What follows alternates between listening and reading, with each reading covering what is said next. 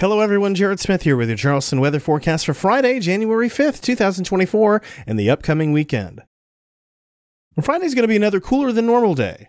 We'll start near the freezing mark, if not slightly below it in many locations away from the coast, and warm only to the mid 50s in the afternoon under mostly sunny skies. Clouds will be increasing as we get towards sunset, though, as a storm system approaches the area.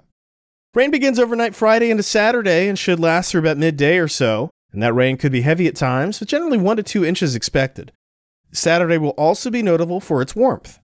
Expect lows in the mid 40s to yield to highs in the mid to upper 60s, despite rainfall as we sit in the warm sector of the storm through Saturday night.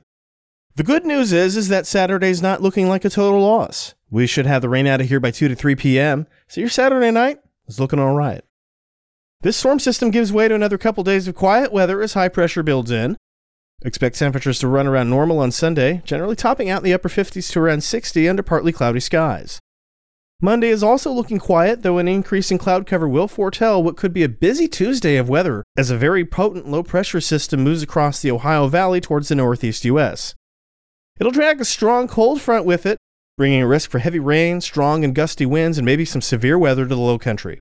It's still a bit early to dial in exact impacts, but the global models are in fairly good agreement about this outcome, so it's something that we're certainly going to be watching as we head into the weekend.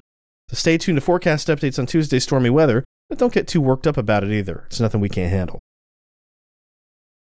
And that was Charleston Weather Daily for January 5th, 2024. I'm Jared Smith.